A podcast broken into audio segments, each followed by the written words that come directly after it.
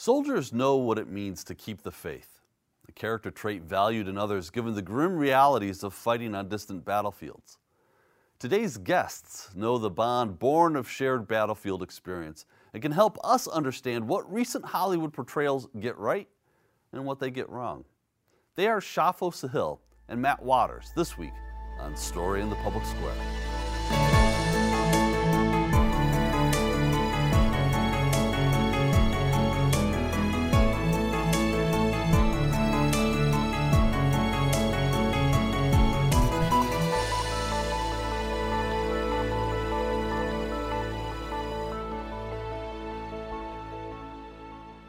Hello and welcome to A Story in the Public Square, where storytelling meets public affairs. I'm Jim Ludes from the Pell Center at Salve Regina University. And I'm G. Wayne Miller, also at Salve's Pell Center. This week we're joined by Matt Waters, a U.S. Army veteran who deployed to Afghanistan in 2020, as well as being a member of the board of directors of the nonprofit organization No One Left Behind. Joining us also is Shafo Sahil, who worked as an interpreter for Matt and his unit in Afghanistan and now lives and works in the United States. Gentlemen, thank you so much for joining us today. And before we get started, we should note that Matt's views are exclusively his own, but really, thank you for being with us. Thank you for having us, Jim. Uh, you know, so we wanted to talk about this experience of uh, service members and their interpreters and the bond that grows between them. And our point of entry for this was actually Guy Ritchie's film, The Covenant. Uh, so, Matt, you've served, uh, you've worked with interpreters uh, in, in a war zone. Uh, what, what was your takeaway? What was your impression of the film The Covenant? I loved it. Um, I mean, it's a Guy Ritchie movie. It's got a lot of shooting. Um, it's fiction. Just want to be very clear about that. Um, but I think it beautifully tells uh, the story, which you know, Shafo and I know quite well, um, which is that bond that develops through going through combat together, especially when you're in two different worlds, right? So I came from the United States. You know, Shafo was from Afghanistan, but he wasn't necessarily from a, a combat zone in Afghanistan.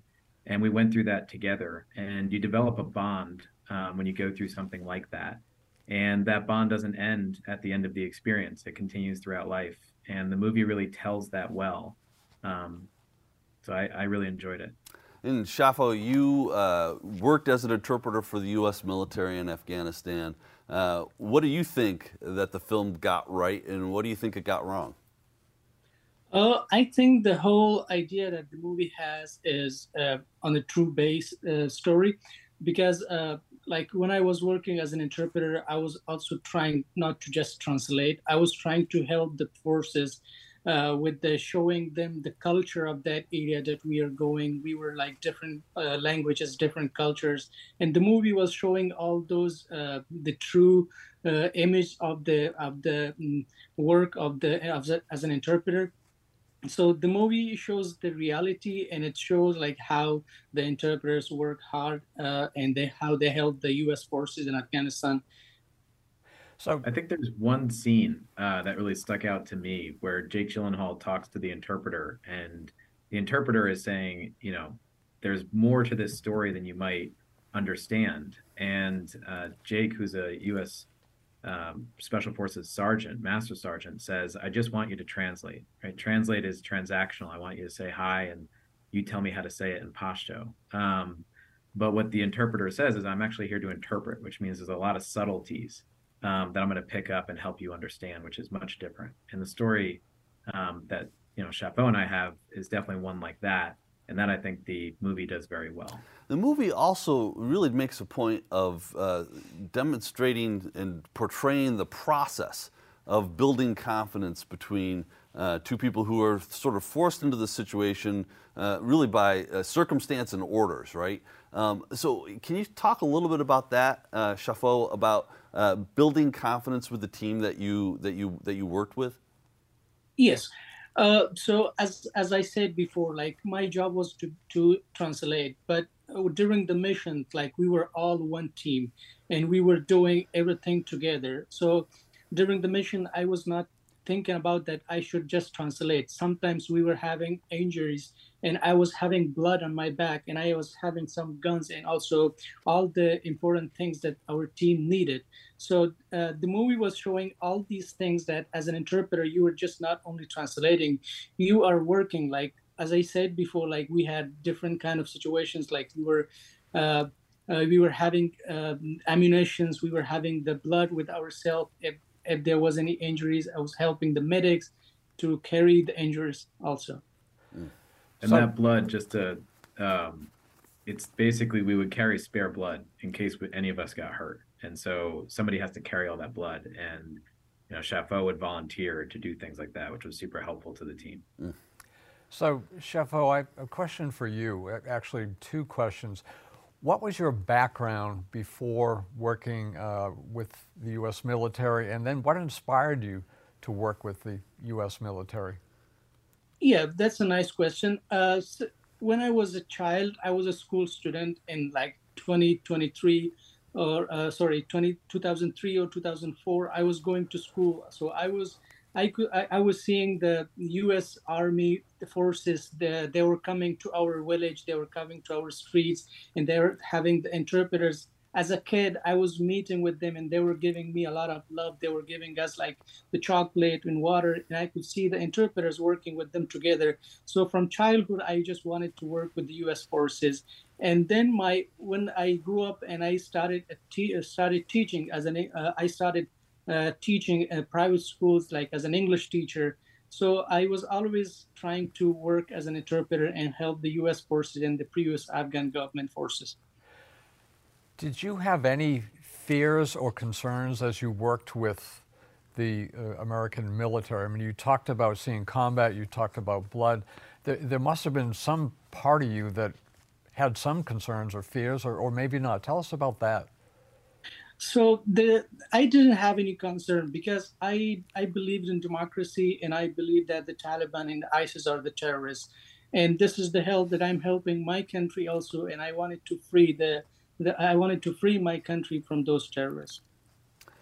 Matt, you uh, you mentioned already the sort of the power of the bond that forges that, that's forged uh, between people who serve in harm's way together. Can you expand on that a little bit and talk to us uh, a little bit about, uh, from a more personal perspective than what we saw in the film?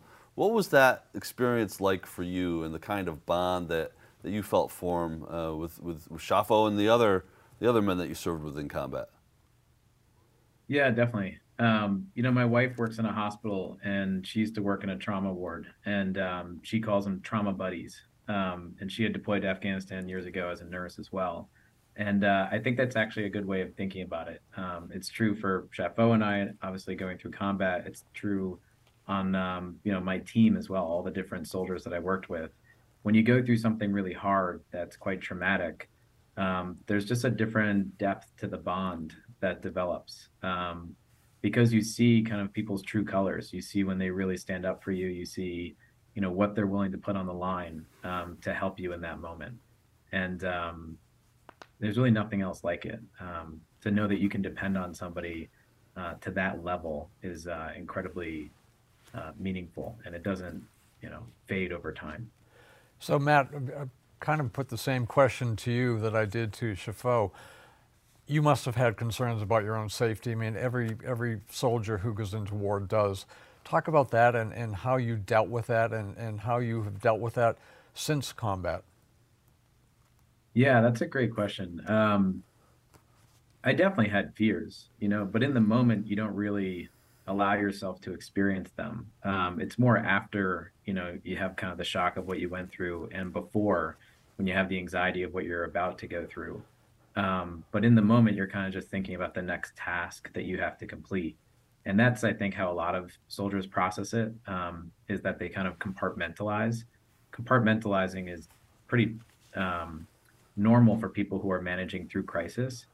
Um, and I think uh, you know the probably the scariest thing for me personally was driving down the street and just seeing all these different different colored patches of dirt or you know bags of trash that could be signals of an IED, and just constantly having to accept that that could be you know the, explosion um, that would uh, you know, affect you for the rest of your life, and you're just going to have to go through that zone because you don't have time to check everything. And that was pretty nerve wracking. But you still have to just say, okay, all I have to do is drive, right? I just have to drive safely. I have to get to the next point, and that's what I have to focus on.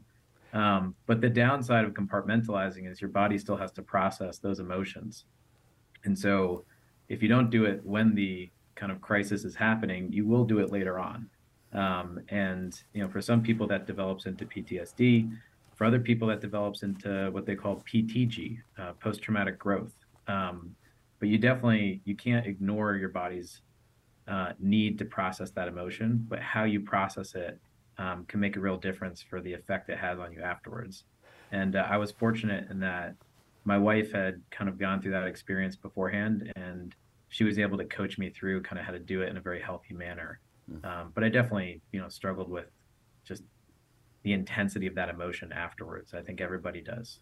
So, Matt, can you kind of expand on that? I mean, obviously, you come back from war. Everyone who comes back from war brings part of that war back with them. We've had other guests on the show who have talked about what you were just mentioning, PTSD. Some have had successful outcomes and some have not. Just give us a general overview of, of what is happening now to veterans of Afghanistan um, and also Iraq. Uh, you must know many of them, and you certainly know the field. And, and of course, your wife, as you mentioned, is in, in that uh, arena as well, or that line of work. Yeah, I think um, again, everybody processes it a little bit differently, um, but everybody does process it. Um, you can't go through something like that and not experience intense emotion. Not all of it's bad. You know, there's a, a thrill to combat as well. Um, there's, um, you know, a sense of adventure to going on a deployment with uh, people that you really care about and to accomplishing a mission that matters for the country. I mean, all of that's very positive. Um, but when you go through very intense combat situations, you can also have kind of negative side effects. Um, and I think, uh, you know, I think it's Ben Tal Shahar, who's a professor at um, Harvard, who says there's only two people who don't have negative emotions. It's either, um, you know, sociopaths or psychopaths, um, and it's people who have passed away. So if you have negative emotion, it's good to realize that that's a positive. You're not a psychopath and you're alive um, and uh, you have to acknowledge that that emotion is just going to exist. The next thing, though, um, I think for veterans to to work on is, you know, reminding themselves of why they went through that experience, and that that negative emotion um, or just intense emotion is not necessarily bad over the long run. It's just a, a necessary byproduct. Um, doing things that really matter to them again, finding that community, finding purpose, um, you know, being healthy uh, with good sleep um, you know, working out, uh, eating healthy, all of these things really matter um, to kind of process those emotions in a um, productive way after you go through combat. And the VA, you know, um, the services, the Department of Defense, they put a lot of energy into helping people um, acknowledge what the path should look like afterwards. Uh, gone are the days post Vietnam where you're expected to come back and kind of just deal with it on your own. That leads to alcoholism. That leads to a whole bunch of negative things. Um, there is a real science to how you deal with the intense emotions of combat and you know turn it into a productive thing for you afterwards. Hopefully that helps a little bit. That's that's super insightful and super helpful. Uh, Sahil, I'm I'm curious. You're uh, at, at some point you decided that you needed to leave Afghanistan, and I wonder if you could shine some light on on what ultimately led you to that decision uh, to, to, to, to, leave, to leave the country of your birth? Yeah, uh, actually, I never wanted to leave Afghanistan, but I had to because I and my family were not safe. Uh, after my work was ended because of the COVID 19 in Afghanistan, I went home back and started teaching. And after started teaching, I started, uh, uh, the Taliban started threatening to death, and they came to the school where I was teaching. They also came to my house and then they took the country. When they took over the country, I went on hiding. So I, I didn't have any other choice uh, except to leave Afghanistan. So Matt and his team members, they contacted me and they helped me with the evacuation. Uh, on the 16th of August, I had to leave my, my house with my family, with my two kids and a pregnant wife and we went to the airport and we were at, outside of the airport for a week trying to get into the airport and then uh, with the help of uh, like i had my daughter she had a red shirt uh, he, she had a red dress and i put her on my shoulder and I, I was sending that picture to matt and the team members so the soldier can come out and they can recognize me and that really helped me and that's what that's that's how we got it to the airport and we left afghanistan that's remarkable. Uh, it's, it's, it's remarkable. You know, I I I um, the the movie ends with the rescue. Uh, and Hollywood always makes it a lot neater than reality. So when you get to the airport, what happens next? What's that process like then from getting to uh, you're you're flown out of the country? Where do you go, and and what's the process of of resettlement like for you in the United States? Yeah, so as soon as we got to the airport, actually, we didn't have any passport, we didn't have any visa, and I we never thought this would happen. But at the airport, actually, we we felt a little bit safe, and we thought now that we are leaving Afghanistan, so there is no dangerous for us. And uh, after we flew from Afghanistan, we flew directly to the uh, to Doha to Qatar, and in Qatar we were there for a week, like three or four days in a hangar in a big hangar and we were we do it we did all the screening and all the fingerprints uh, all these important things and after that they took us to the washington. So we landed in washington d.c on the 26th of august 2021 and then i didn't know where to go but uh, the government the, the forces they took us to the camp and we were in the camp for two months and after that, we didn't know also where to go because I, I didn't know anyone in the US. I didn't have any friend. I didn't have any family. So the only person that I knew that was Matt, that I had worked with him closely. And he was, I was asking him like, okay, now what would I do? Uh, how can I find a house? What uh, I don't know what to do. So he helped me. He he took me to his parents' house, and right now I'm still living with his parents, and they gave me the opportunity to do some IT trainings and they gave me the opportunity to get my driving license. They gave us the opportunity for my kids to go to school. So currently, after doing all these important trainings and these things like I did, uh, right now I'm working for a company and uh, my kids are going to school. My wife is learning English and we are all happy because we are safe now. We need to take a quick moment for station identification. This is Story in the Public Square, where storytelling meets public affairs. An audio version of this show can be heard multiple times every weekend on SiriusXM satellite radio's popular Politics of the United States. That's the POTUS channel, number 124. We produce Story in the Public Square with a great crew at Rhode Island PBS, and we're lucky to work with them. I'm Jim Ludes. On most days, you can find me running the Pell Center at Salve Regina University in beautiful Newport, Rhode Island. If you want to connect with me on Twitter, you can do so at JM Ludes. Joining me, as he does every week in the co host chair, is my friend G. Wayne Miller, who is an award winning journalist and the author of 20 books. You can find Wayne on Twitter too at G. Wayne Miller. And our guests this week are Shafo Sahil, who found refuge in the United States after working for the U.S. military in Afghanistan, and Matt Waters, a U.S. Army veteran who served in Afghanistan in 2020, working with Sahil. Matt is also a member of the board of directors of a nonprofit called No One Left Behind, which is working to make sure that the United States keeps the faith with those friends and allies who served alongside our armed forces on the battlefield. Shafo, you're happy and you're safe now, which of course is a great thing. So we're talking about you and, and your immediate family, but you clearly left behind other relatives or, or family members, friends, neighbors, acquaintances, how are they doing? Do you have any communication with them? And, and what is, is it like to leave, I mean, basically your whole life behind somewhere? Uh, as I mentioned before, I never wanted to leave Afghanistan, and it's not easy to leave my homeland where I grew up. But I had to because I was targeted by the Taliban. Mm. And uh, the day I was leaving, that was a very difficult day of my life my mom, my dad, everybody was crying. But they were pushing me because they were also didn't want me to stay there. They didn't want me to be at home, just staying at home day and night. So right now, I, I do have a contact with my family members. Until now, they're doing well, but I'm still concerned about them because the situation is not good and it's very dangerous for them too.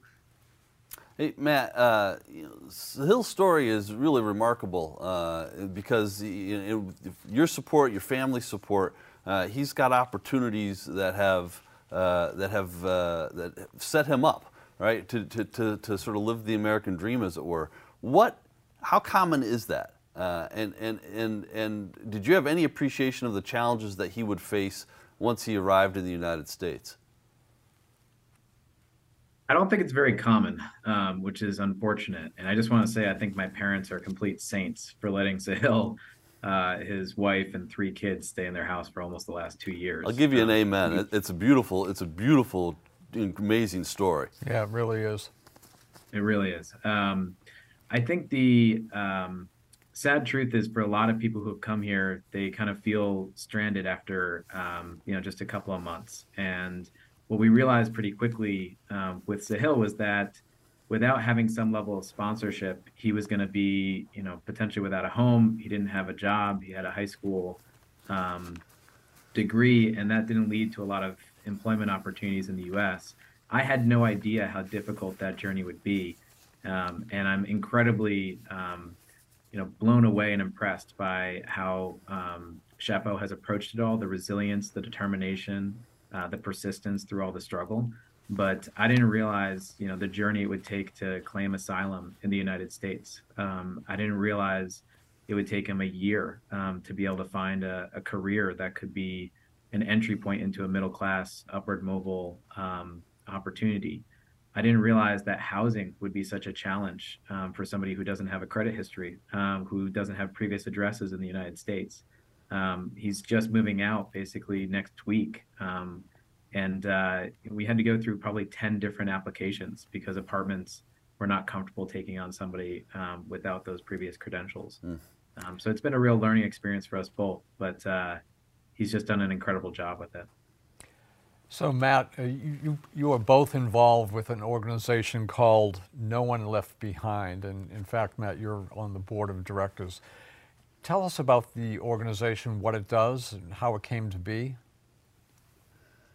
Yeah, and the organization has been around for a while. It's gone through a couple of different iterations. Right now, it's focused on essentially its core mission, which is making sure that we uphold the promise to people like Shafo, um, who we told that if they were in danger's way after working with us honorably, that we would be able to help them get to someplace safe, right? And that's with the Special Immigrant Visa Program.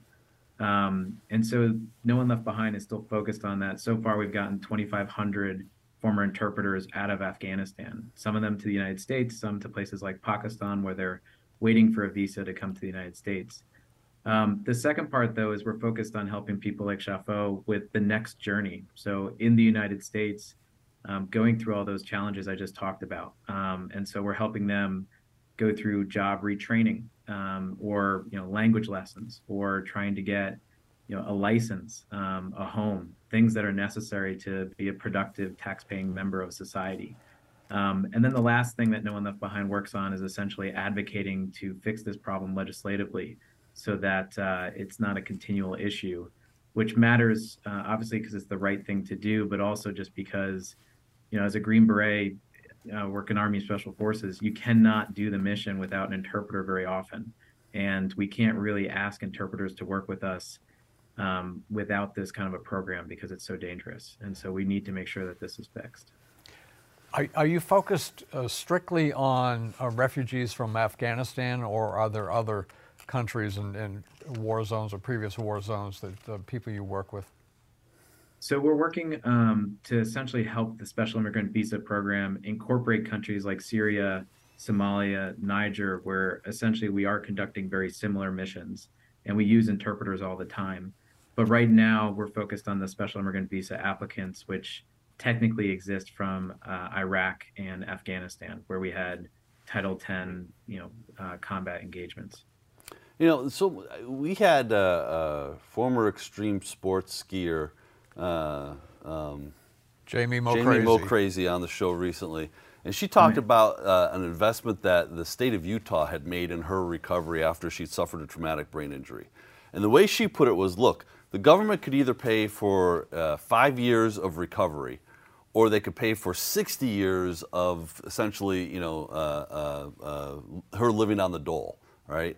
Um, it sounds to me similarly that the that not only do we have an obligation uh, to the people who served with our armed forces in harm's way, uh, but there's a modest investment that we could make up front that would pay huge dividends, not just for those individuals, but for the society as a whole with contributing members, tax-paying members of society. Is, is that the, the basic, is that, is that parallel uh, uh, right in your mind? I think so. Um, I mean, I just look at Shafo's example, right? By my parents and um, you know a couple of other folks volunteering to help him out over the course of the last year and a half slash two years.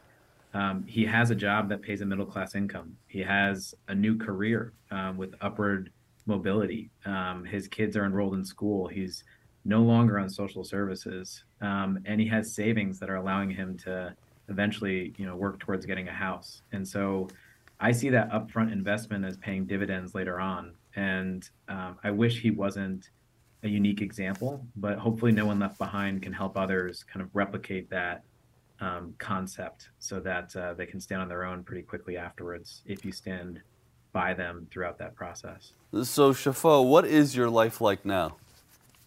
Uh, I'm uh, I'm doing great now because uh, in the beginning, as I mentioned, I didn't have a driving license. I was using Uber to go somewhere. Life was very difficult for me. So right now, I got my license and I'm working for a great company, Pfizer, as an IT support. Like, uh, and my kids, they are learning English. In the beginning, uh, I had to translate for my kids also, but now my son is learning and my son can speak English and now I don't need to translate for him. My wife, like she never went to school before and now she's learning English. So life is getting easier and uh, we, we are doing great. That's outstanding. Hey, uh, Matt, uh, we got about 30 seconds left here. I know you did some work too with the International Rescue Committee on this. What's their uh, role in all of this? Um, so the International Rescue Committee is one of the eight resettlement agencies that works cooperatively with the State Department to resettle immigrants when they come to this country, or refugees rather. Um, and uh, my employer, McKinsey and Company, basically sponsored a pro bono effort to work with the International Rescue Committee um, to help them. And kind of the advent of all these Afghans coming here back about two years ago, was just an influx of people. And so we helped them think through, you know, after COVID, the housing market was very different the job market was very different and we helped them think through kind of some of the new ways that you can get people plugged into new careers like Shafo with IT um, and what areas kind of uh, are very helpful for refugees to live in given social services given um, kind of housing and communities and things like that um, it's a fantastic organization they're still very hard at work at that mission um, and no one left behind is doing very similar work but uh, for a very specific subset and not at the scale of the International Rescue Committee. Well, you're both doing remarkable things, and we're both and we're grateful to both of you for your service and for spending some time with us today.